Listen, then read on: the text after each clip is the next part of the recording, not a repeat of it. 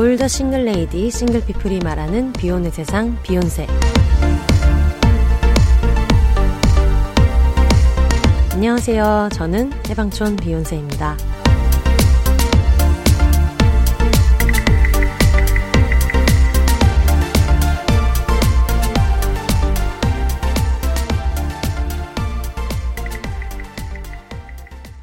안녕하세요. 해방촌에서 글쓰는 해방촌 비욘세입니다. 비욘입니다. 여러분 오랜만에 어, 우리끼리 얘기를 하면 좋을 것 같아서 그동안 좀 북적북적하면서 게스트분들이 많았잖아요.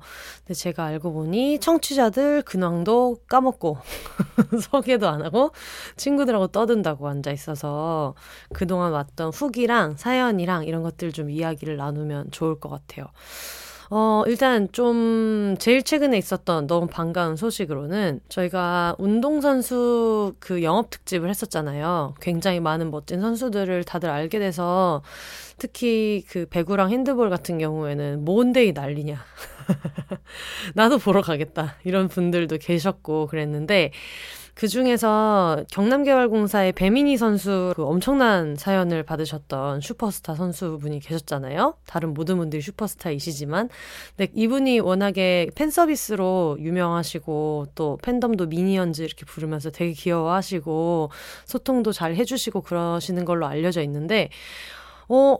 비욘세를 누가 뭐 주변에서 알려주셨는지 요 내용을 알게 되셨나 봐요. 그래가지고 하필 또 보내주신 내용들이 다 좀 샤이한 볼보리 분들과 샤이한 미니언즈 분들이 보내주셨는데 인스타 스토리에 누구냐고 어, 디엠 달라고 이렇게 하셔가지고 그래서 저도 좀 궁금했거든요. 어 이거 디엠 보내셨으려나 뭐 어땠으려나 하고 생각하고 있다가 근데 또 사연 보내신 분들한테 괜히 이렇게 물어봤다가 서로 부담될 것 같아가지고 소식을 좀 기다리고 있었는데 마침 저한테 디엠이 와서 너무 고맙다고 하시면서 보내셨대요. 선수님한테. 그래서 디엠을 보냈더니 선수분께서 이렇게 답장도 주셨다고 그래서 너무 좀 성덕이다 이런 얘기를 해주셨고 뭐 답장의 내용이나 이런 거는 응원하는 그런 내용이었을 것 같기는 한데 저도 물어보지 않았고 얼마나 좋으셨겠어요. 답장 받았다는 것만으로 너무 기뻐하고 계셔서 정말 너무너무 축하드립니다.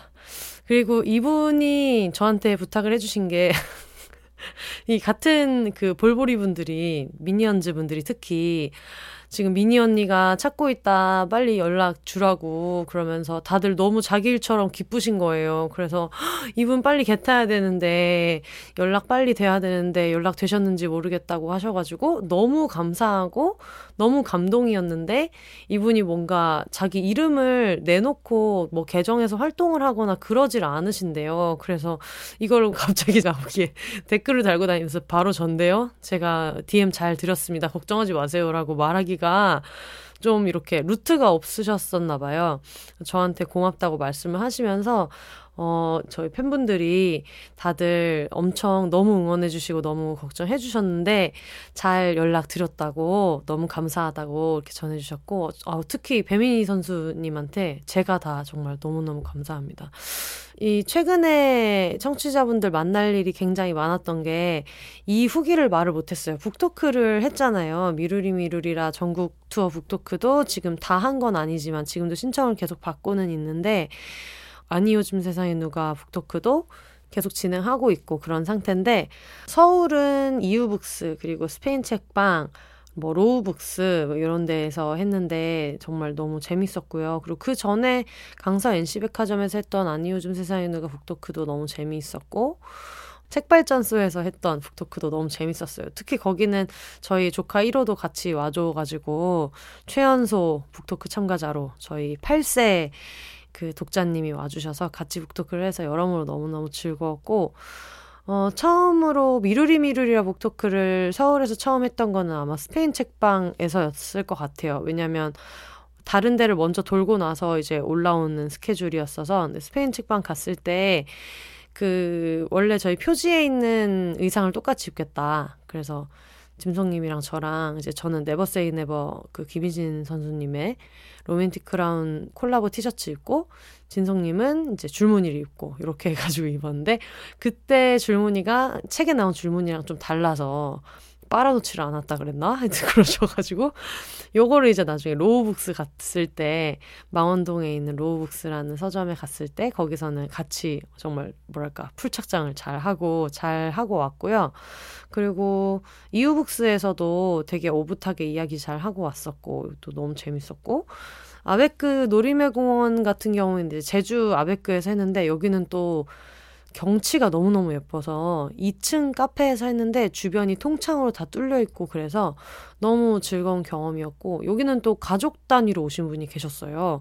그것도 좀 신기하고, 그리고 부산의 나락서점, 여기 같은 경우에는 원래 아니 요즘 세상에 누가 북토크를 갔다가 그 다음에 미루리미루리라 북토크를 이제 김성님을 모시고 의전을 하며 저희 저자님을 모시고 사장님으로서 공동저자 겸 사장님으로 이제 같이 갔는데 이때도 되게 재밌었어요. 특히 아니 요즘 세상에 누가 북토크 때 와주셨던 분께서 또 같이 와주시니까 너무 좀 신기한 경험인 거예요. 한 일, 이 주 사이에 부산에서 구면이라니 뭐 이런 게 너무 반갑고 그래서 즐거웠었고, 또 구미 책봄에서 했던 북토크 같은 경우에도 여기는 제가 원래 입고를 제가 직접 가서 했었던 책방이에요. 제가 한 몇 년 전에 그때 가서 입고했었던 책방이고 그랬는데, 일단 사장님이 그 주접다니시고 김희진 선수의 그 포토카드를 마지막에 단체 사진을 다 같이 찍는데 떡하니 있어가지고 집중을 하고 찍을 수가 없더라고요. 너무 떨려갖고.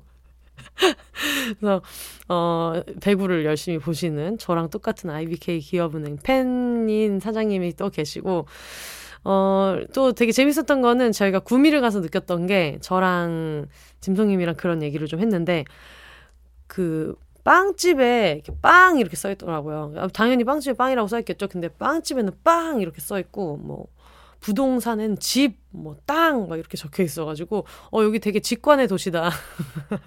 이렇게 힙한 카페들과 레스토랑이 많은 가운데 중간중간에 있는 간판들 중에서 되게 직관적인 데가 많은데 역시나 책봄도 책봄 이렇게 적혀 있어서 굉장히 직관적이다 이렇게 생각했고 엄청 재밌었고요. 또 들어갈 때 너무 박수 치셔가지고 너무 부끄럽고 재미있었던 경험이 있고, 저도 제가 서울이 아닌 데에서 좀 왔다 갔다 하면서 자랐었기 때문에 늘 서울 바깥에서 만날 때에 좀 즐거움이 있더라고요. 그리고 워낙 독립서점이 가진 특색도 있고 가는 데마다 그런 것도 재미있어서 정말 뜻깊은 경험이었고 너무너무 즐겁게 다녀왔어요. 앞으로 지금 남아있는 것들은 삼월 오일에 드디어 광주, 광주의 책과 생활이라는 어, 서점에서, 이거는 위즈덤하우스와 책과 생활에서 이제 주최해주신 광주 북토크가 하나 예정이 되어 있어요.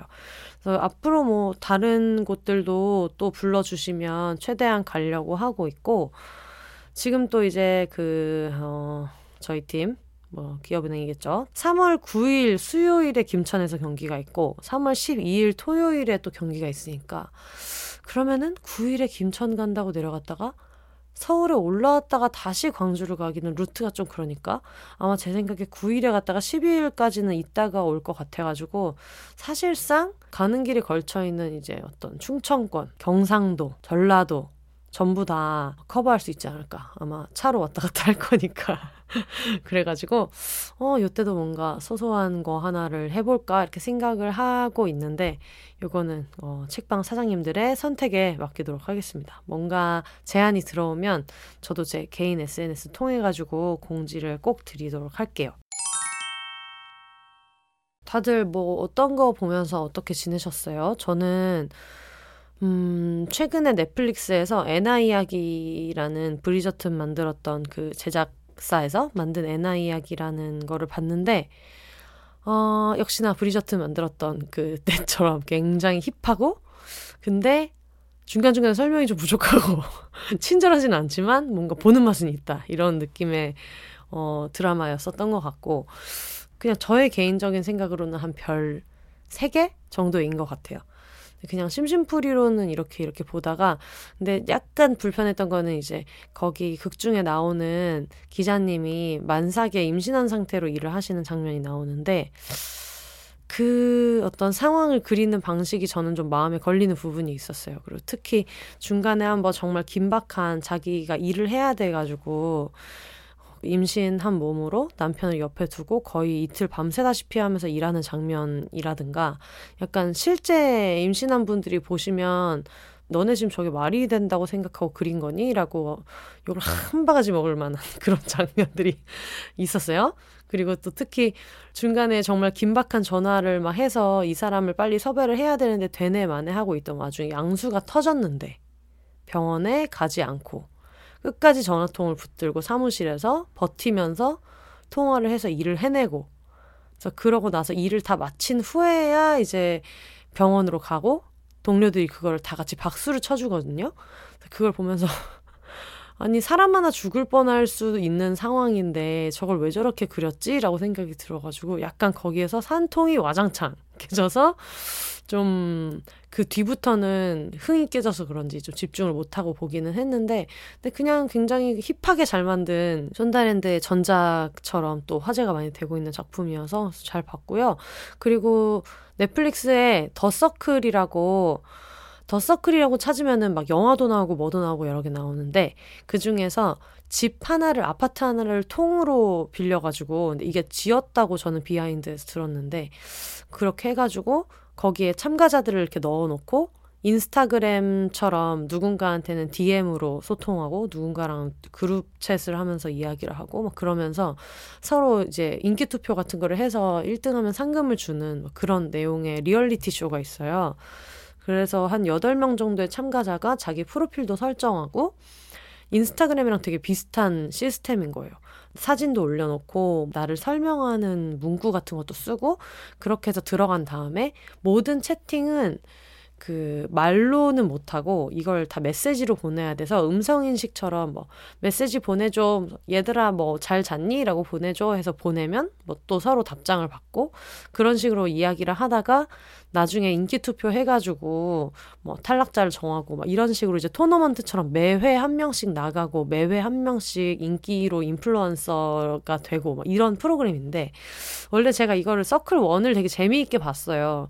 이게 예능이기는 하지만 되게 풍자적인 게 내 프로필을 뭘로 할지를 내가 좀 정할 수 있고, 그러다 보니까 어, 좀 철학적으로도 보이는 면이 있거든요. 나는 항상 내 이런 외모 때문에 평가를 이렇게 받았는데 내가 다른 외모일 때 어떨지를 한번 도전해보고 싶다 하는 사람들도 있고, 그리고 제일 하이라이트는 예를 들어서 만약에 이 프로그램을 이제 비욘세 전체 크루가 거기에 나갔다라고 하면은 우리는 서로 얼굴도 모르고 프로필도 모르는 상태인 거예요. 근데 제가 만약에 뭐 일 등을 했어.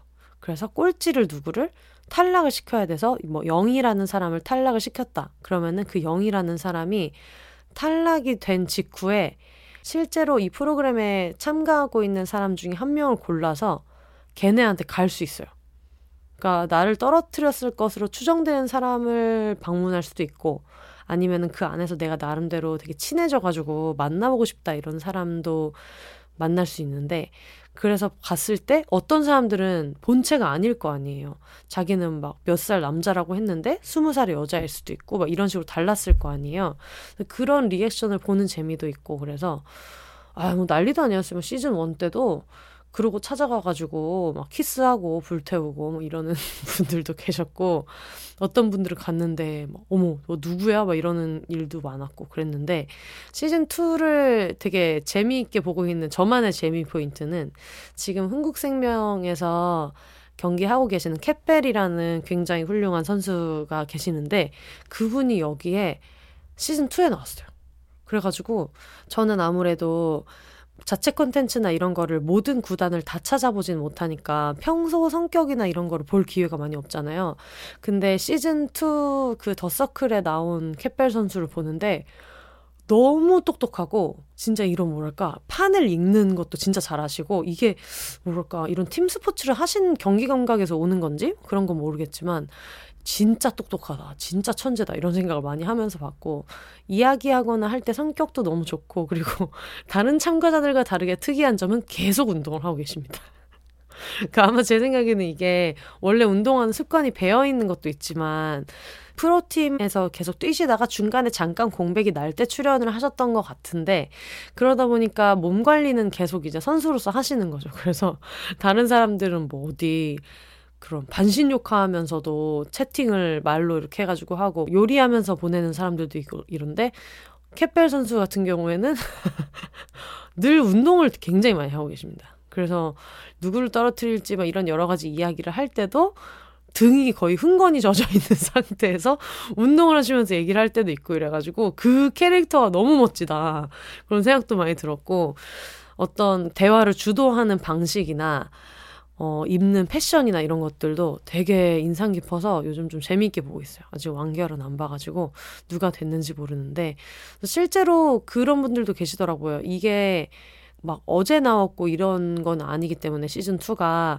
어떤 분들은 이걸 먼저 보고 멍 때리고 배구를 보고 있는데 리얼리티 쇼 참가자가 저기에서 배구를 하고 계신다라는 그래서 깜짝 놀랐더니 아 이게 중간에 한번 되게 좀 재미 포인트처럼 나오셨던 거구나 막 이렇게 해가지고 그 예전에 배구했던 사진들도 나오고 프로 배구 선수라고 이제 스스로를 소개하시거든요. 근데 보면서 되게 재밌어서 혹시 또 배구를 좋아하시고 캣벨 선수를 좋아하시는 분들은 보시면 또 어, 캣며들 수 있다. 제가 요즘 굉장히 캣며들고 감기고 있습니다.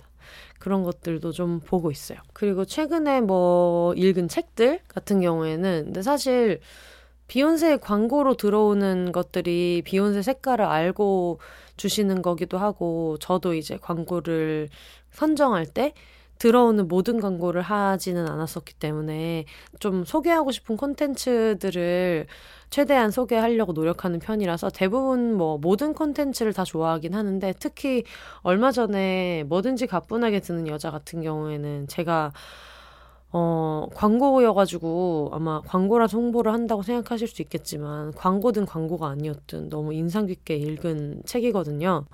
제가 운동에 대한 서사를 되게 좋아하다 보니까 근데 정현진 작가님 책도 사실 그런 거잖아요. 원래는 어, 운동과 굉장히 거리가 멀었는데 이제 하게 됐다. 특히 근력 운동을 하게 됐다. 이런 내용이었고 사실 제가 쓴 책 난 슬플 땐 봉춤을 쳐 같은 것도 이걸 굉장히 잘하게 됐다 이런 게 아니라 원래는 운동을 전혀 못했는데 지금은 그래도 운동이랑 이렇게 동행하는 삶을 살고 있다 뭐 이런 내용이었는데 당장 읽지는 못하지만 지금 텀블벅에 걸어놓은 책이 또 하나 있어가지고 오우라 작가님의 내가 운동을 사랑하게 될 줄이야 라는 요 책도 결이 되게 비슷해요.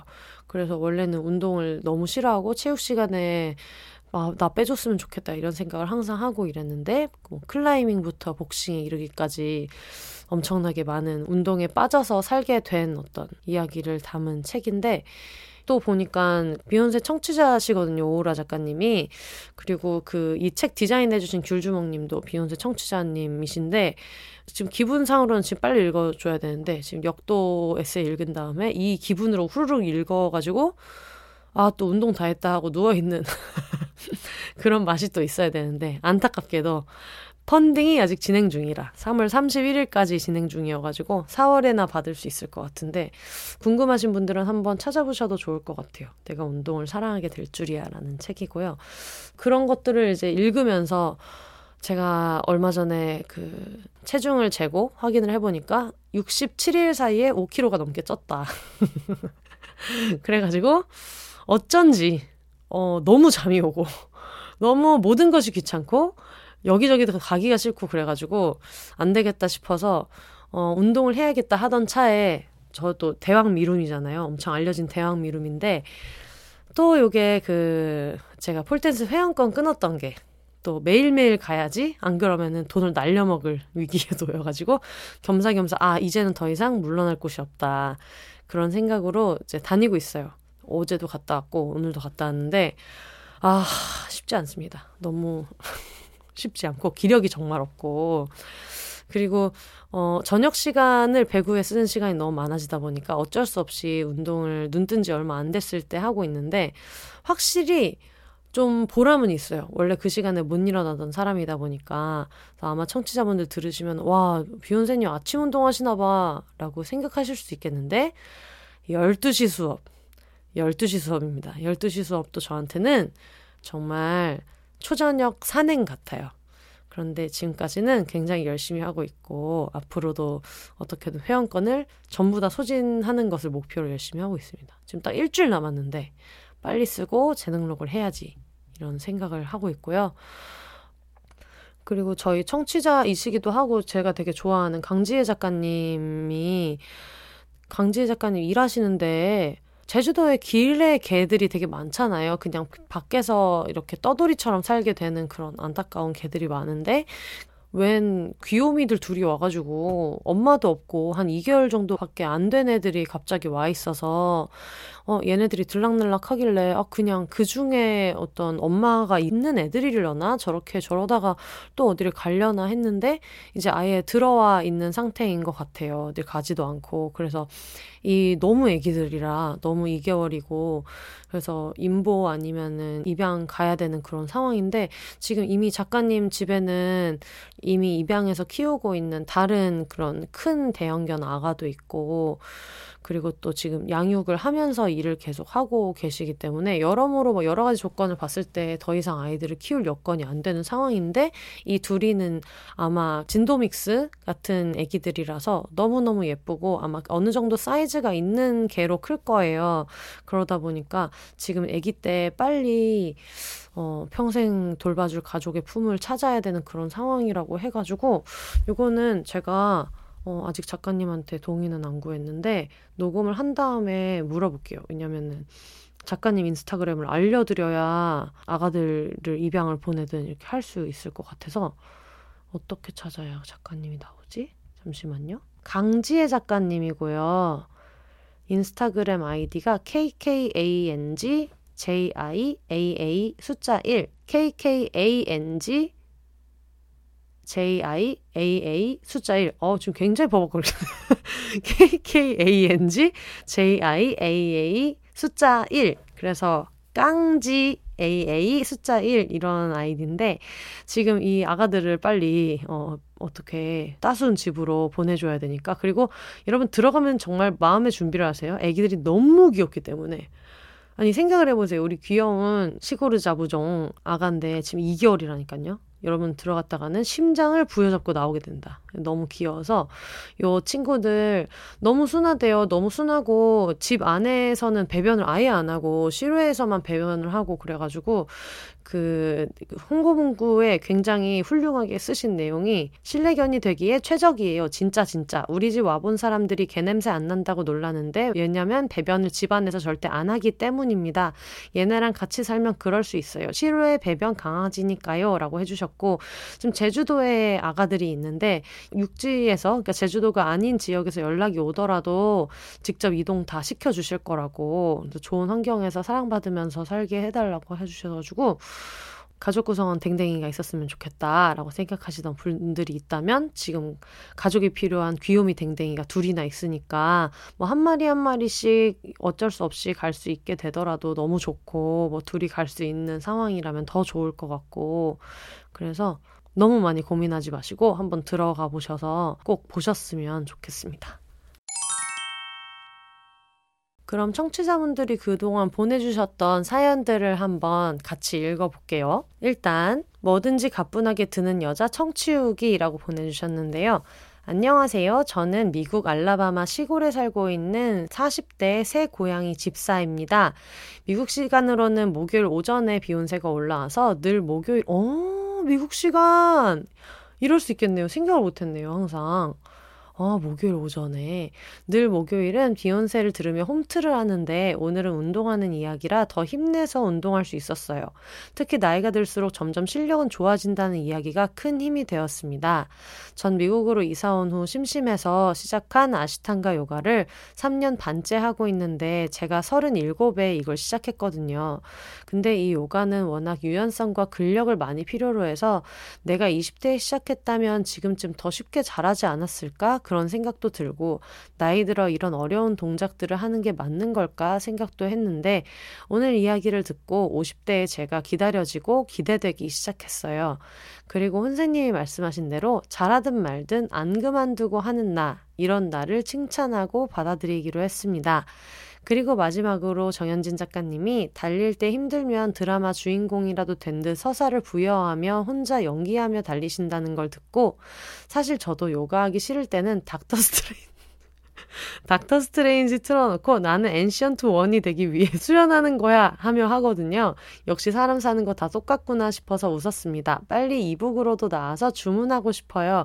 그리고 미루리미루리라는 교보 이북으로 혹시 안 나오나요? 제가 해외라 해외 카드가 되는 곳이 교보뿐이라 늘 교보에 입고되길 기다리고 있습니다. 늘 건강하시고 혼자 사세요 라고 보내주셨습니다.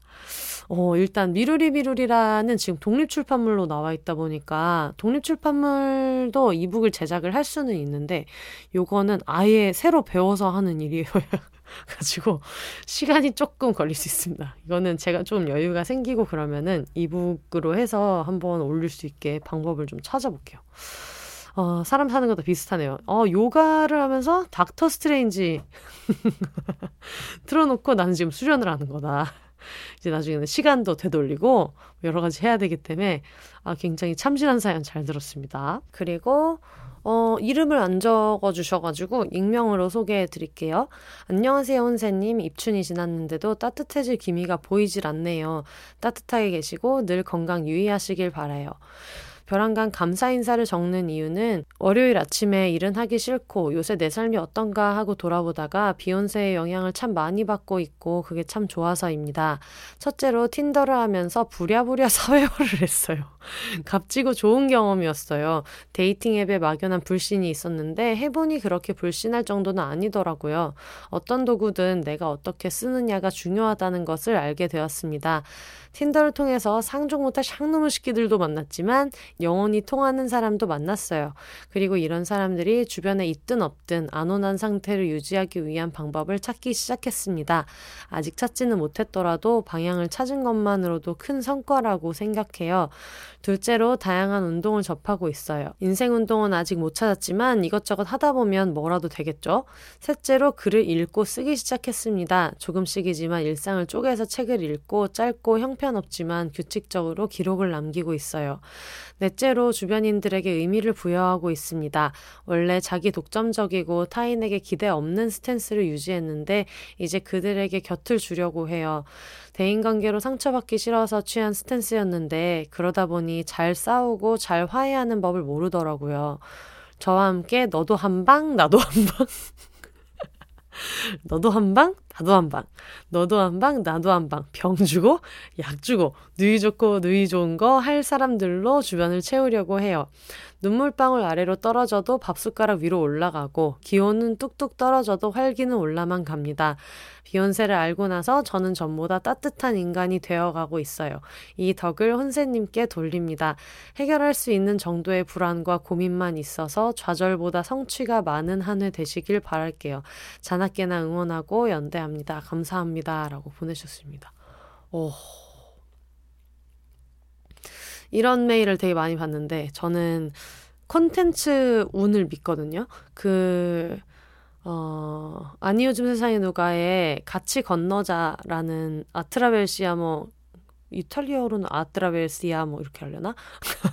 못하기 때문에. 근데 그런 그 문구가 있는데 제가 그때 그 당시 애인이랑 엄청 싸우고 이랬을 때 그냥 멍 때리고 얘랑 얘기하기도 싫어하면서 영화관에 갔다가 그걸 보고 아 참고로 여러분 그 영화를 다시 보시면 그것도 이제 어 약간 받아들일 수 없는 포인트 투성인데 뭐 그 시절엔 다 그러니까요. 그래서 그러고 이제 봤는데 거기에서 아트라벨시아모라는 그 말이 나오는 걸 보고 그게 그 당시에 애인이랑 싸우고 너무 안 좋은 상태였던 와중에 저한테는 엄청 큰 좀 의미가 됐었어요. 그래서 그때 아 맞아 지금 얘랑 헤어질 때가 아닌가 봐라는 생각을 했었거든요. 사실 뭐 헤어졌, 헤어지는 게 맞는 거였을 수도 있고 뭐 그때 잘 모르는 일이지만 저는 약간 콘텐츠를 만든 사람인데도 이런 거를 생각한다는 게 너무 좀 웃기고 유치하긴 한데 어느 타이밍에 나한테 다가오는 콘텐츠 같은 게 좀 음, 운명 같은 게 있다고 생각해요. 운명 너무 거창하고 그런 뭐랄까 그 타이밍?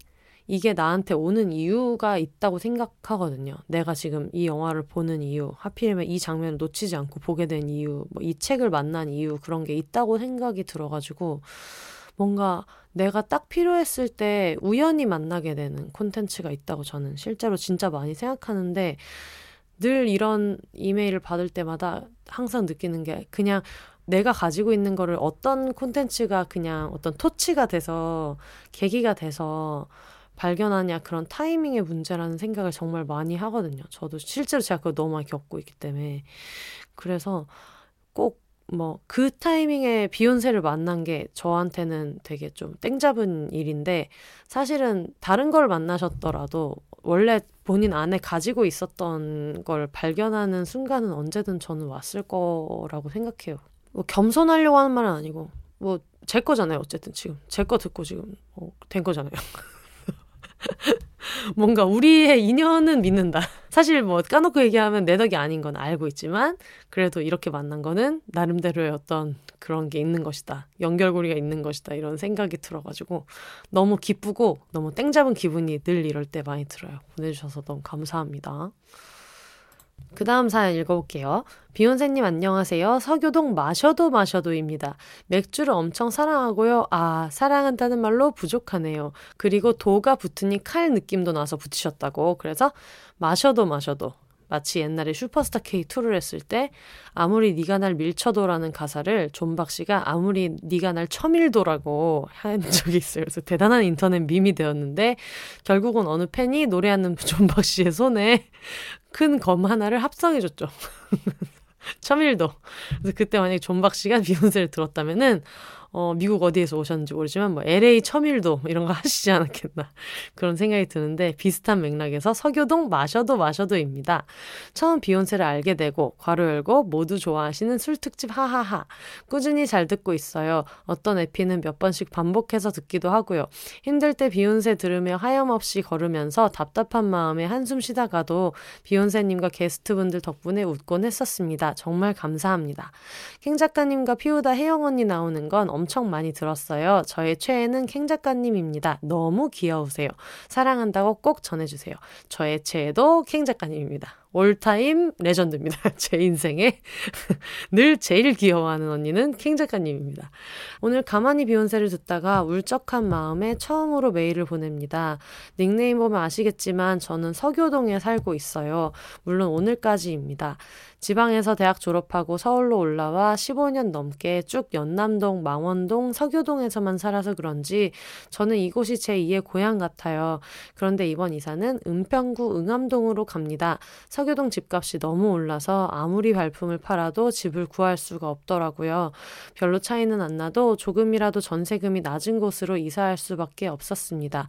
은평구가 안 좋다는 이야기는 절대 아닙니다. 아직 낯설어서요. 라고 하시는데, 은평구가 안 좋다는 이야기가 아니라는 거는 아마 모든 청취자분들이 아실 거예요. 왜냐면 예전에 우리 동네 그런 특집 했을 때 은평구 사시는 분이 아주 힘있게 사연을 보내셔가지고 은평구가 페미니스트가 많이 산다는 거 알고 계시나요? 라고 자랑한 적이 있어서 우리 모두가 굉장히 어, 좀 부러워했었거든요. 워낙에 은평구가 일 인 가구 이런 커뮤니티 같은 것도 잘 돼 있다는 걸로 들어가지고 은평구 너무 좋죠.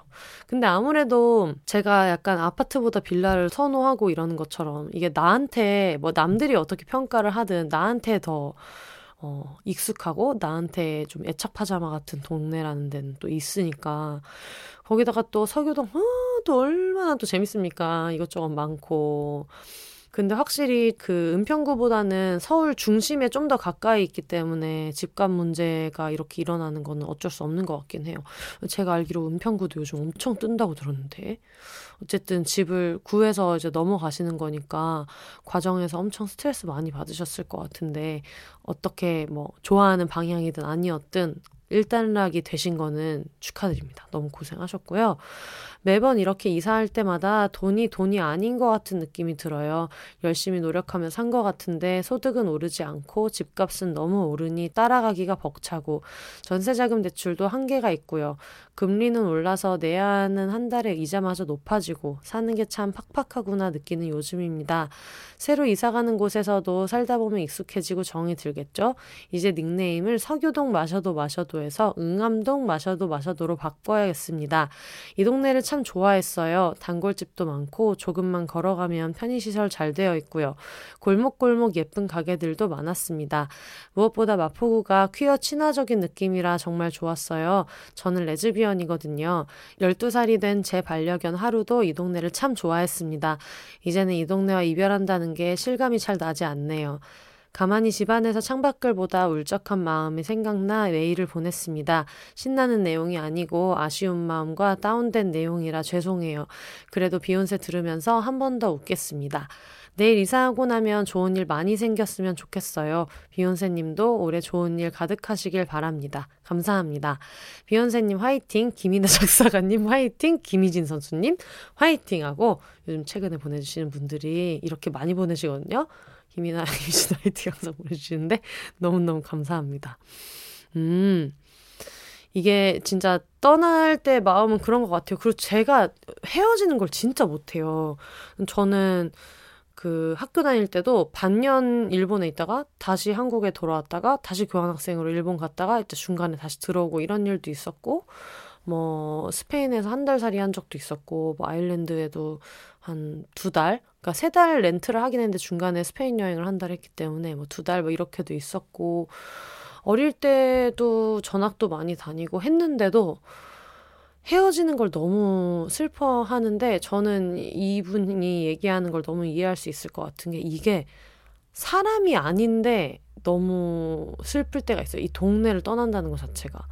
저도 예전에 아일랜드를 떠날 때 그런 글을 썼었더라고요. 차라리 사람이면 다음에 또 만나, 우리 또 만나면 돼, 이렇게라도 말해주니까 그게 될 일이든 아닌 일이든 마음대로 위안이라도 얻을 수 있는데, 도시는 말을 못 하잖아요.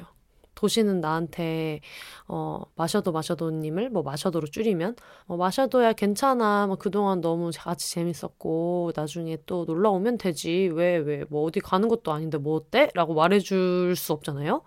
그러다 보니까 그게 너무 슬플 것 같고, 이게 뭔가 자기가 잘 돼서 좋은 마음으로 가도 원래 헤어지는 거는 슬픈데, 이 동네에 너무너무 있고 싶은데 여러 가지 여건상 안 돼서 밀려나는 느낌으로 가시게 되니까, 그게 뭐 아무리 좋은 곳이어도 그런 마음은 정말 많이 드실 것 같아요.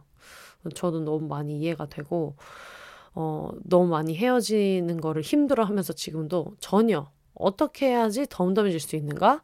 하나도 모르기 때문에. 원래 이런 사연이 왔을 때는 그럼 멋있게, 아 이렇게 하면은 잘 헤어지실 수 있어요, 이렇게 가야 되는데 어 그런 능력이 없어가지고 왜 이런 진행자를 고르셔서 그 하고 많은 훌륭한 분들 중에서 뭔가 마땅한 말씀을 못 해드리고 있는 게 너무 죄송하지만, 근데 인생이 그런 것 같아요. 아마 저보다도 너무 이미 잘 알고 계시지만 할 수 있는 거를 보면서 분명히 뭔가 다른 준비가 돼 있을 거라고 또 믿으면서 사는 거죠. 근데 또 제가 알기로는 또 은평구는 좋은 동네다, 은평구 자랑을 은평, 그러니까 은평구에 사시는 분들이 너무 은평부심이 자자하시기 때문에 그거를 하나씩 또 찾아보는 재미가 있으실 것 같다, 그런 생각이 많이 들어요. 그리고 또 왜 그런 거 있잖아요. 지금 얘기를 들었을 때는 십오 년 넘게 마포구에만 사시다가 지금 이제 처음으로 응암동에 가시는데, 아마 비슷한 경험을 하는 분들이 또 계실 수도 있고, 그리고 또 우리가 항상 그런 얘기를 하잖아요. 지금 나이에 새로 알게 되는 친구들이 되게 결이 맞을 때가 되게 많다. 그래서 이게 어쨌든 남을 사람은 남는 거고, 어떤 식으로든 이사도 한 큰 계기잖아요. 그렇게 내 주변에 사람들이 물갈이가 한번 되면서 동네에서 또 마음이 맞는 그런 분들을 또 만나실 수도 있고, 그리고 또 우리 하루도 산책하다가 또 뉴 친구들을 또 발견할 수도 있고, 그러니까 아무래도 그 사시던 서교동, 망원동, 연남동, 여기가 워낙에 많이 북적이는 동네이기도 해가지고 또 조금 더 여기보다는 덜 번쩍거리고 덜 시끄러운 산책로 같은 걸 발견하실 수도 있고 그렇지 않을까 싶어서 어 뭐라도 될 거예요. 잘 될 거예요. 괜찮을 거라고 말씀드리고 싶어요. 괜찮을 거예요. 아마 좋은 게 정말 정말 많을 거고, 앞으로 더 잘 되는 일만 있어서, 아마 또 이 사연을 일월 십팔일에 보내셨는데 이미 보면서 아 너무 한 달 만에 적응 잘하고 있는데 굉장히 새삼스럽다라고 하실 수도 있다고 생각하는데, 나중에 언제든 어, 들어보시면은 이런 때도 있었네라고 생각할 때가 분명히 있으실 거라고 생각합니다. 이사 잘 마치신 거 너무 고생하셨고 너무 잘하셨고요. 응암동에서 더 재밌는 일 많이 발견하셨으면 좋겠어요. 네, 다음 사연은 어, 어느 내향인의 편지라는 제목으로 보내주신 사연인데요. 안녕하세요. 비욘세의 버지니아 울프. 비욘세님, 안 됩니다. 이런 거 안 됩니다. 비욘세의 버지니아 울프요? 큰일 납니다. 요런, 요런 멘트 이제 금지예요. 술 한 잔 걸친 일요일 밤, 역시 그렇겠죠. 이제 비욘세의 버지니아 울프 소리를 나오려면 이제 맨정신에 하기는 힘든 멘트였을 거라고 생각은 했는데 역시나 술 한잔 걸치시고 사연을 쓰셨어요. 술 한잔 걸친 일요일 밤 알딸딸한 기분으로 편지를 씁니다. 사실 작년부터 써야지 생각만 하고 있다가 미루미인지라 해를 넘기고 말았네요. 아참, 미루리미루리라는 잘 받아보았습니다. 아직 읽기를 미루고 있지만 이번 달 내에는 꼭 읽을 거예요. 다름이 아니라 이렇게 편지를 쓰는 이유는 고민 상담이 필요해서예요. 전 어쩌다 보니 올해 사 년차 직장인이 되었는데요. 이번에 새로 들어온 우리 팀 막내가 자꾸 신경이 쓰이네요. 이 친구는 대학 졸업하자마자 저희 회사로 입사하게 되었는데 저의 사회 초년생 모습과 겹쳐 보여 마음이 갑니다. 우선 이 친구도 빼박 내향인인데다 소수의 인원과는 잘 웃고 말하지만 다수 앞에서는 말수가 없고 표정도 잘 짓지 않는 편입니다. 또 점심도 따로 싸와서 팀원들과 따로 먹는 편입니다. 팀원들은 나가서 사 먹고 신입사원의 경우 매일 나가서 사 먹는 게 금전적으로 부담이 되기에 그러는 듯해요. 같은 내향인으로서 보기에는 이상할 게 전혀 없지만 경영하시는 분들이 보기에는 그게 아닌 듯합니다. 이 친구에 대한 평이 마주쳐도 인사를 잘 안 한다, 말이 없다, 항상 화난 표정이다, 다른 팀원들과 잘 어울리지 않는 것 같다 등의 부정적인 평이 많더라고요. 그리고 저 말들은 저 또한 사회 초년생 때 모두 들어본 말입니다. 이 또한 내향인이 겪어야 하는 관문 같은 것이랄까요? 저도 종종 도시락을 싸올 때가 있어서 이 친구와 점심을 먹곤 하는데 스스로 스트레스를 많이 받고 있는 것 같더라고요. 그런데 저도 이에 대한 마땅한 해결책은 없고 애쓰는 거 말고는 답이 없는 듯해서요. 특히 표정 같은 경우는 집중해서 일하거나 아니면 본인이 이때껏 살아오면서 굳어진 습관 같은 것이라 쉽게 바꾸기가 어렵잖아요. 찡그린 표정을 짓는 게 아니고 그냥 무표정, 아무 표정도 짓지 않은 것인데 그게 지적의 대상이 되는 게 참 안타깝습니다. 저 또한 코로롱 시대라 마스크로 가리고 있어서 그렇지 안 그랬으면 분명 받았을 지적인 것 같아 더더욱 제가 해줄 수 있는 말이 없는 것 같아요. 그런 말하는 사람들이 일이 없어서 그런 거다 하고 넘기기에는, 라고 쓰셨는데 이 와중에 이제 일이 없어서 그렇다에는 괄호 열고 맞는 말임이라고 적어주셨어요. 그들의 평이 나에게 직접적인 영향을 끼칠 수 있기에 쉽게 넘길 수 있는 문제는 아닌 듯합니다. 어떻게 하면 좋을까요? 한줌단 분들과 함께 얘기 나눠보고 싶어 사연 보냅니다. 내향인 올림. 피에스. 혼세님 항상 건강하시고 추운 날씨에 내복 단디 껴입고 지내세요. 항상 힘이 되어주셔서 감사합니다. 혼세님도 화이팅! 나의 아이패드에서 보냄이라고. 어, 아이패드로 사연을 쓰시는 약간 뭐랄까, 어, 사 차 산업혁명 시대에 걸맞는 아주 좋은 사연 받아봤고요.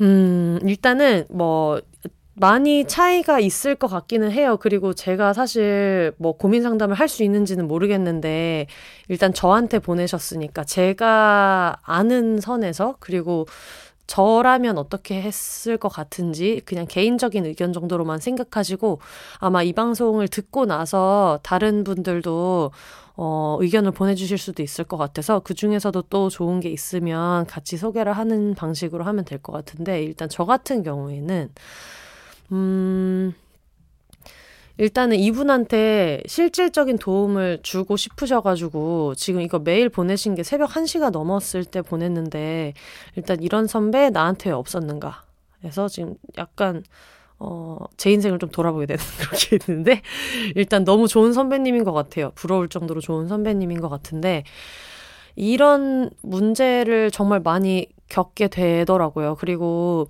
제가 예전에 저는 이제 회사 생활도 했고 프리랜서 생활도 했는데 회사 생활 할 때도 이런 경우를 정말 많이 봤고, 그리고 제가 지금 일하는 방송 작가 같은 경우에는 그 다른 회사로 말하자면 티에프 태스크포스처럼 프로젝트성으로 이제 뭉쳤다가 흩어지고 뭉쳤다가 흩어지는 형태여가지고 빠른 시간에 여러 명의 사람들 사이에서 빨리 적응해서 또 그 사람들이랑 보내는 시간도 길고 그런 조직에 좀 많이 있게 되기는 하는 것 같은데, 일단 중요한 거는 어, 아마 보니까 이분도 당사자도 스트레스를 많이 받고 있다라고 하면 얘기하시는 부분에 대해서 아예 하나도 인지하지 못하고 있는 경우는 아닐 거예요. 이 내향적이라는 후배분이.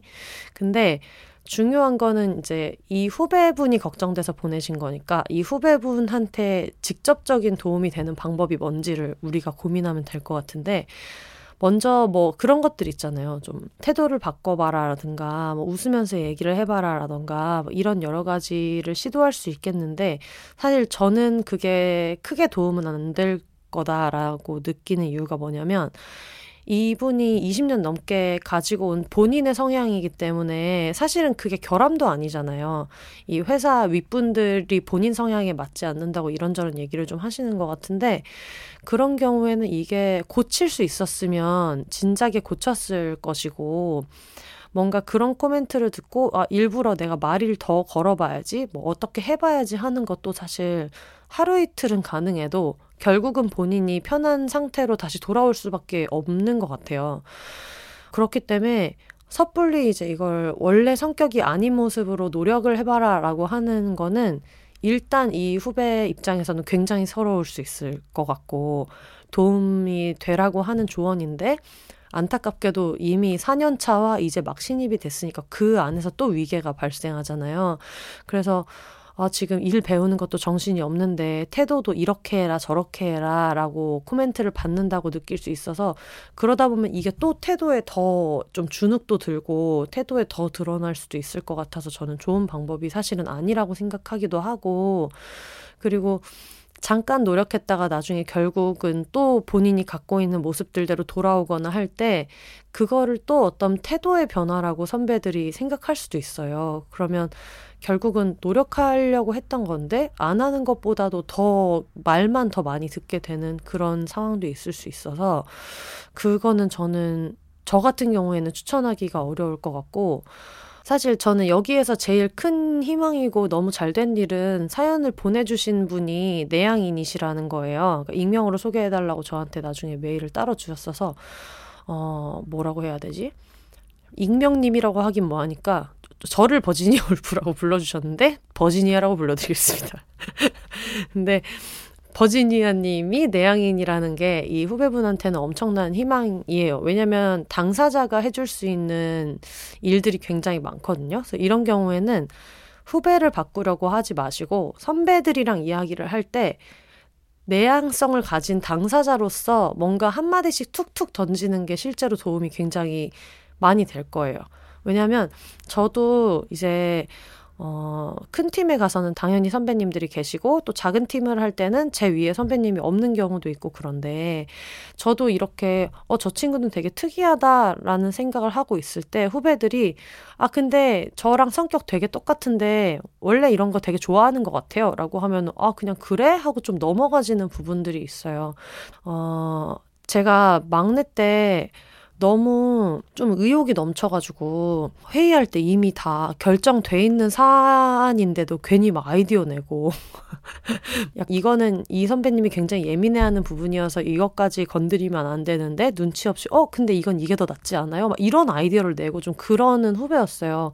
어쨌든 보시기에는 좀 껄끄러운 후배, 너무 나대는 후배 같았을 수 있는데, 그 당시에 그런 걸 가지고 이제 얘기가 나오거나 했을 때 어떤 선배님께서 근데 나도 좀 저런데? 어릴 때 나랑 완전 똑같아? 라고 해주신 선배님이 있어가지고 그 뒤로 그거를 저의 개성으로 많이 봐주시고 얘 캐릭터니까 하면서 그걸 가지고 저한테 이제 가끔은 놀리기도 하고 이렇게 했던 경험들이 있는데, 어, 그 경험을 겪고 나서 나중에 제가 어느 정도 이제 연차가 좀 쌓이고 나서 후배들 중에서도 저랑 되게 비슷한 성향을 보게 되는 거예요. 약간 선배님들이 봤을 때는 그런 성향을 좋아하는 선배님들도 계시지만 사람이 워낙 다양하니까 싫어하는 선배님들도 당연히 계신데, 저처럼 뭔가 굉장히 외향적이고 그게 너무 좀 나대는 것처럼 보이기 쉬운 후배를 봤을 때 선배님들이 근데 쟤는 왜 저렇게 하는 거야? 라는 얘기가 나올 때, 아 근데 저, 저 막내 때랑 너무 똑같아가지고 지금 되게 잘한다고 하는 걸걸요?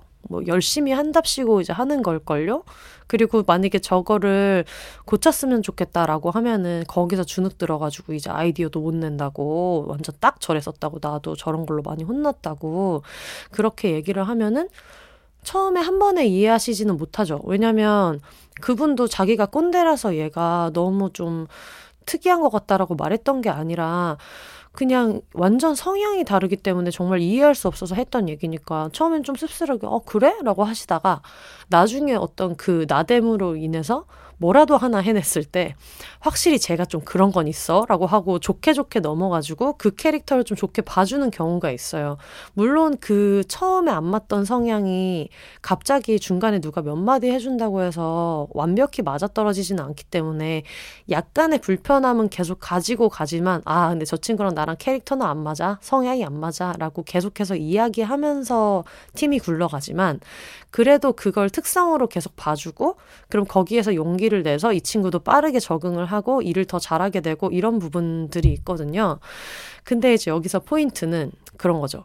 지금 버지니아님의 선배님들이 뭐 팀원들이랑 잘 안 어울리는 것 같다 이런 얘기를 한다고 하면, 이야기를 할 때 쟤는 왜 저렇게 다른 팀원들이랑 안 어울려? 라고 하면, 아, 저 막내 때랑 완전 똑같고 사실 지금도 좀 그런데 이제 막 일 배우는데 집중하느라고 누구랑 막 사교 활동하고 이럴 여유 없을 거라고 지금 집중하느라고 그러는 걸 거예요. 같은 느낌으로 얘기해 주는 게 저는 좀 중요한 것 같아요. 근데 만약에 거기서 왜요? 뭐 제가 왜요? 뭐 선배님이랑 성격 다르다고 해서, 물론 이렇게 얘기 안 하시겠지만, 어 왜요? 뭐 선배님이랑 성격이 다른 거지 저게 뭐 잘못이에요? 라고 얘기하면은 안 된다. 그럼 이제 내향인과 다시는 친구하지 않을 거야 같은 그런 빠른 생각할 수 있거든요, 선배님이. 그래서 그냥 어 원래 저렇지 않나? 저런 사람 되게 많지 않나? 라는 식으로 정말 덤덤하게 이제 이야기를 하면 오히려 그 포인트에서 아, 저런 애들이 있어? 라고 하고 섣불리 이해를 하려고 하지도 않고, 이해가 안 되더라도 그걸 좀 문제 삼지도 않고 별 희한하네 하고 그냥 넘어가는 부분들이 있어요. 근데 그게 나중에 쌓이고 쌓이고 하면서 그 사이에 이제 후배님은 점점 더 팀원들이랑 조금 뭐 유대관계도 쌓이고 이러면, 그러면서 좀 서로를 받아들여가는 과정이라고 저는 생각이 많이 들더라고요. 가끔 가다가 일을 하게 되면 정말 조용한 친구들이랑도 일을 하게 되잖아요. 그럼 저도 그 걱정을 했었어요.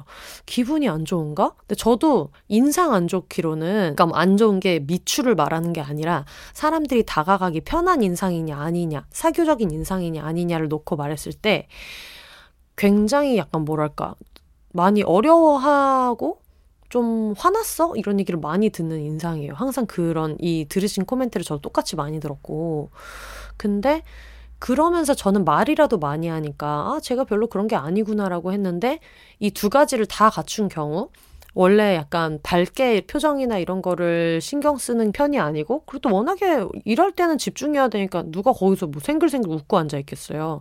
그런데 말도 많이 없는 편이고, 그러면 저도 얘 뭐 어디 컨디션이 안 좋은가? 아니면 기분이 안 좋은가? 라고 생각했던 적이 있어요. 근데 그럴 때 저도 그냥 후배들이 아 근데 원래 말 많은 타입이 아니에요. 저랑 좀 비슷한 편인 것 같아요. 그러면 어 그냥 이러고 넘어가지는 게 실제로 있었거든요.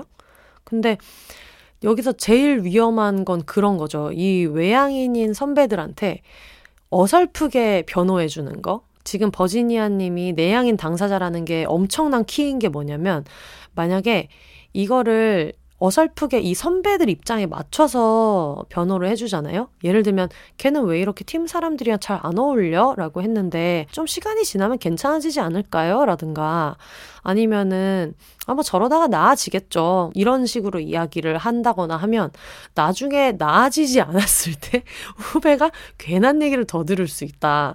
그리고 만약에 저러다가 나아지겠죠 라고 했는데 외향인 선배 입장에서는 아니 근데 지금 입사한 지가 몇 달인데 아직까지 저렇게 뭐 뭐 낯가리고 그럴 일이야? 라고 했을 때 그러게요 정도로밖에 말해줄 수 없어요.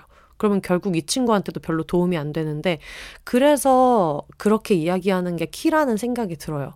아 근데 저는 완전 이해되는데 저도 막내 때 그런 얘기 많이 들었어요. 선배들한테 너 뭐 뭐 무슨 일 있냐, 기분 안 좋냐, 뭐 우리가 불편하냐 이런 얘기 많이 들었었는데 사실 그래서 고민이 진짜 많았다. 근데 저 연차 때, 저 나이 때는 지금 내가 하려는 일에 집중하기 너무 바쁘고 실수라도 안 하려고 그거에 너무 꽂혀있기 때문에 이것저것 사교적으로 하는 게 일단 성격에도 잘 안 맞고 할 수 있는 거를 어떻게 최선을 다해서 하려고 있는 단계일 거다. 내가 저거 똑같이 겪어봤다. 그러면서 뭐 과장님이든 부장님이든 계시면 아 부장님이나 워낙에 사교적이시니까 이렇게 이렇게 쉽지 그 사람들이 다 그게 되는 게 아니에요 하면서 그냥 웃으면서 넘어가는. 근데 그럴 때 항상 중요한 거는 나는 저거 뭔지 알아. 근데 이해 못한다고 해서 네가 나쁜 건 아니야. 근데 쟤한테는 악의가 진짜 없어. 내가 해봐서 알아 같은 느낌으로 이야기해 주시는 게 되게 중요할 것 같고 그거를 다 있는 데서 말고 그 선배님들만 그런 얘기를 하실 때 선배들이 그런 얘기를 할 때 이렇게 툭툭 던지듯이 이야기를 하는 게 더 좋을 거예요. 아무래도 그 후배가 있을 때 그런 얘기를 해버리면 갑자기 내 우리 모두가 외향인 개꼰대 사실 맞긴 맞거든요. 얘기를 들었어요. 외향이 개꼰대가 맞긴 맞는데 또 면전에서 그렇게 얘기하면 진정한 꼰대들은 더 화가 날 수 있기 때문에 더 얘를 미워하고 아 그래 너 혼자 좋은 선배네. 아주 그냥 막내 하나 싸고 도느라고 아주 잘한다. 이렇게 생각하는 그런 좀 섭섭한 선배님들 항상 계시기 때문에 선배들이랑만 얘기할 때 그 얘기를 해주시는 게 굉장히 좋을 것 같고 그리고 이 와중에 후배한테도 뭔가 해줄 수 있는 얘기가 있다면 이 얘기를 누군가가 조언을 해야 된다면 후배님한테도 가장 잘 조언해 줄 수 있는 사람은 저는 버지니아 님이라고 생각이 들어요.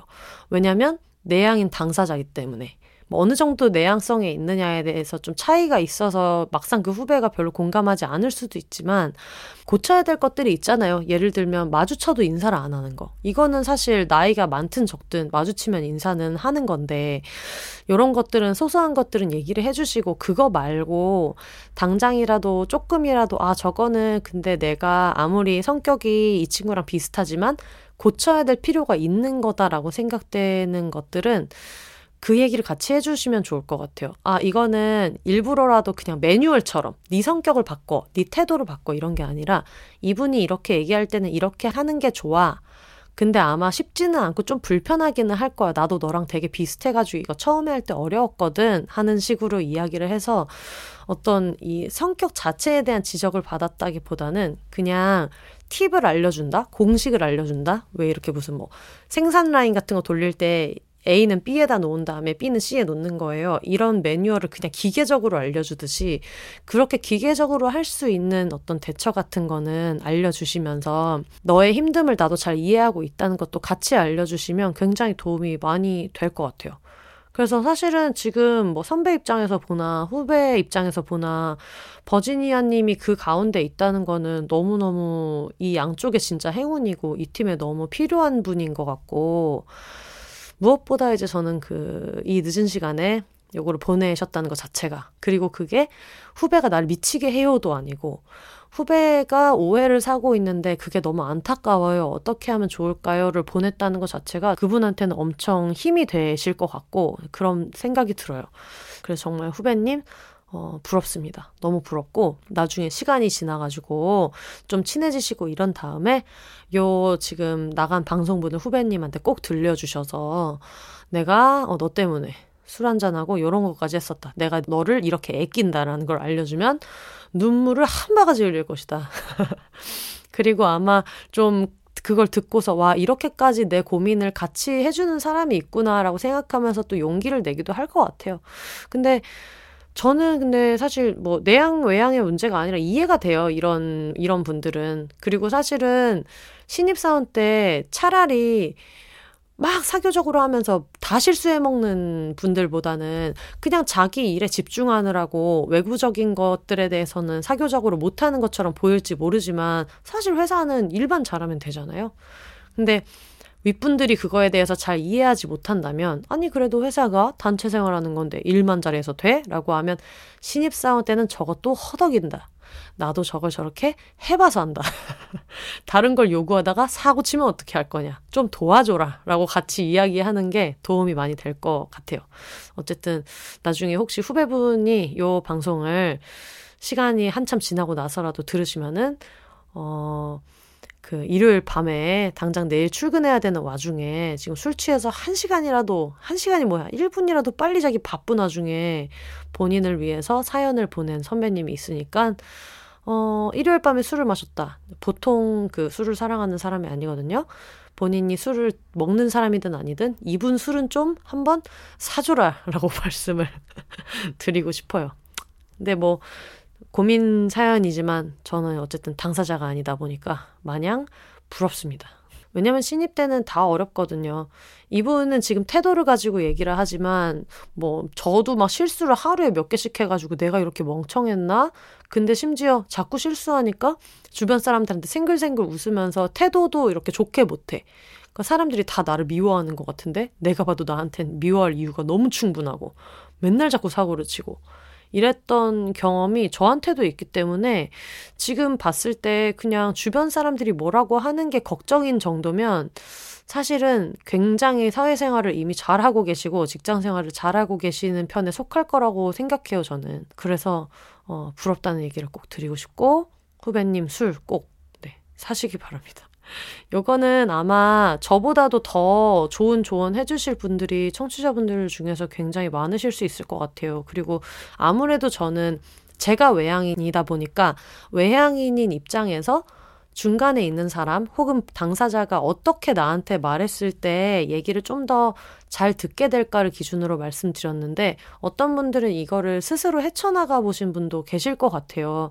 그래서 그 얘기를 같이 해주셨으면 좋겠고 어쨌든 중요한 거는 바꿀 수 없다, 성격을. 성격은 바꿀 수 없고 이거는 바꿔야 되는 성격도 사실은 아니고 이거는 결함도 아니고 단점도 아니고 그냥 스스로 하는 일에 집중하는 굉장히 좋은 성격의 인력일 뿐인 거기 때문에 이런 거를 또 좋아하는 팀장님 또 계시거든요. 말 많은 사람 제일 싫다. 맨날 싸바싸바만 잘하는 애들 제일 싫다. 우르르 다니면서 막 맛있는 거 먹으러 다니자. 이런 것만 하는 애들 제일 싫고 나는 그냥 묵묵히 자기 할 일 하고 필요한 말만 하는 애들이 좋아. 라는 분들도 정말 많이 계시거든요. 그래서 이거를 정말 바꾸지 않으셨으면 좋겠다. 지금 들으시는 버지니아 님도 그렇고 이 후배분도 그렇고 바꾸지는 않으셨으면 좋겠다는 생각이 많이 들어요. 네. 혹시 또 이 비욘세 지금 듣고 계시는 분들 중에서 이런 막내, 뭐 이런 어떤 후배 사원 때문에 고민이나 쟤는 왜 이렇게 표정이 어두울까? 쟤는 왜 이렇게 말을 많이 안 할까? 쟤는 우리랑 있는 게 싫은 걸까? 왜 항상 밥을 혼자 먹지? 내가 가서 뭐라도 면담이라도 해줘야 되나? 라고 고민하셨던 분들이 계신다면 그런 분들한테도 굉장히 도움이 되는 사연이었던 것 같아요. 그냥 우리는 자연스럽게 하고 있는 거고 어, 나름대로 적응하려고 노력하고 있고 각자의 방향으로 잘 살고 있다는 거를 그냥 서로 좀 뭐 이럴 때는 약간 방관하는 자세로 멀리서 봐주는 것도 도움이 될 것 같아요. 네, 사연 보내주셔서 너무 감사합니다. 많은 분들한테 진짜 도움이 될 것 같아요. 되게 좀 이렇게 깊은 얘기 해주시는 분들이 많이 계셔가지고 제가 좀 으쓱했어요. 어, 이런 얘기를 나한테 해주신다고? 정말 신기하다 이렇게 생각했는데 늘 이런 얘기 해주시는 것도 좋고 또 가벼운 얘기여도 좋고 그냥 소소한 웃긴 얘기여도 좋고 이러니까 사연을 심심할 때 한 번씩 보내주시면 이렇게 오붓하게 한 번씩 읽어보도록 하겠습니다.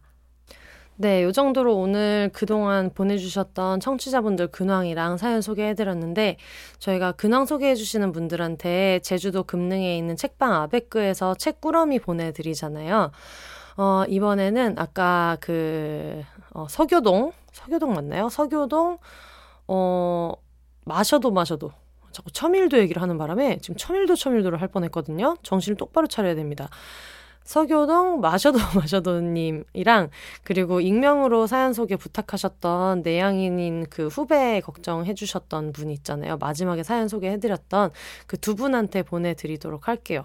저한테 그 같은 이메일 주소로 주소 그리고 전화번호 그리고 수령하실 분 성함 꼭 뭐 본명이든 뭐든 상관없으니까 배송하시는 분이 이제 연락하실 수 있는 전화번호랑 성함이랑 보내주시면 제주도 금능 책방에서 이제 서프라이즈 책꾸러미 두 분께 보내드리도록 하겠습니다. 사연이랑 그리고 후기 뭐 여러 가지 주제 이런 것들은 비욘세 공식 이메일로 접수받고 있는데요. 비욘세스 골뱅이 지메일 닷컴으로 보내주시고 보내시는 메일은 뭐 별도의 언급이 있는 경우를 제외하고는 사연으로 소개될 수 있으니까 이 부분 감안하시고 보내주시면 되고요. 같은 이메일 주소 비욘세스 골뱅이 지메일 닷컴에서 비욘세 광고 문의도 받고 있어요. 광고 같은 경우 경우에는 약간 이천이십이 년 들어오면서 좀 종류가 여러 가지 좀 다양해졌는데 비욘세 그 방송 중간에 음원으로 삽입되는 광고부터 시작해서 아예 한 편을 그 편성하는 특별편 이렇게 좀 다양하게 바꾸어 놓은 상태여가지고 요거는 저한테 이메일로 주시면 다양한 내용이랑 어떤 협의사항 같은 거를 이제 말씀을 드릴 수 있을 것 같아요. 그래서 그쪽으로 많이 물어봐 주시고요. 축하 사연에 대한 미니 광고는 여전히 진행하고 있으니까요. 백사십 자 메시지 보내셔서 비욘세 이메일로 보내주시면 제가 일정이랑 이런 거를 보고 내용상 큰 문제가 없다라고 판단되는 것들 대부분은 이제 광고로 직접 제작해서 송출해드리도록 하겠습니다. 이것도 비욘세 공식 이메일로 보내주시면 되는데요. 비욘세스 골뱅이 지메일 닷컴으로 주시면 됩니다. 네, 오늘 뭐 길다면 길고 되게 짧으면 짧은 녹음인데 게스트 없이 한 게 되게 오랜만이어서 오랜만에 정말 오붓한 느낌도 너무 들고 굉장히 좋았던 것 같아요. 최근에 막 스포츠도 많이 보고 좀 아드레날린 분출되는 막 이런 활동도 많이 하고 넷플릭스나 이런 것도 좀 정신없는 것들 많이 보고 이러다가 조용히 앉아가지고 집에서 건너편에 있는 분들 생각하면서 이야기를 하니까 저도 좀 마음이 차분해지는 것 같기도 하고 늘 제가 정말 너무 많이 좋아하는 순간이에요. 다음 주는 지금 제가 생각하고 있는 게스트가 두 분이 있는데 어, 특히 혜영 언니가 얼마 전에 이제 또 미국 갔다 오셨기 때문에 미국 갔다 온 혜영 언니의 미국 얘기 요즘 미국은 어떤가 특파원처럼 미국 갔다 온 얘기를 좀 들어보고 싶은 생각이 있어가지고 언니가 오케이를 해주시면 오케이를 받고 요 부분을 방송에 내고 가능하면 다음 주 아니면 늦어도 다다음 주쯤에는 혜영 언니를 제가 잡아오도록 하겠습니다. 네, 올더 싱글레이디 싱글피플이 말하는 비혼의 세상 비혼세 저는 다음 주에 다시 찾아오도록 하겠습니다. 제가 지금 이제 잘 시간이어가지고 여러분 잘 자시고 혼자 사세요.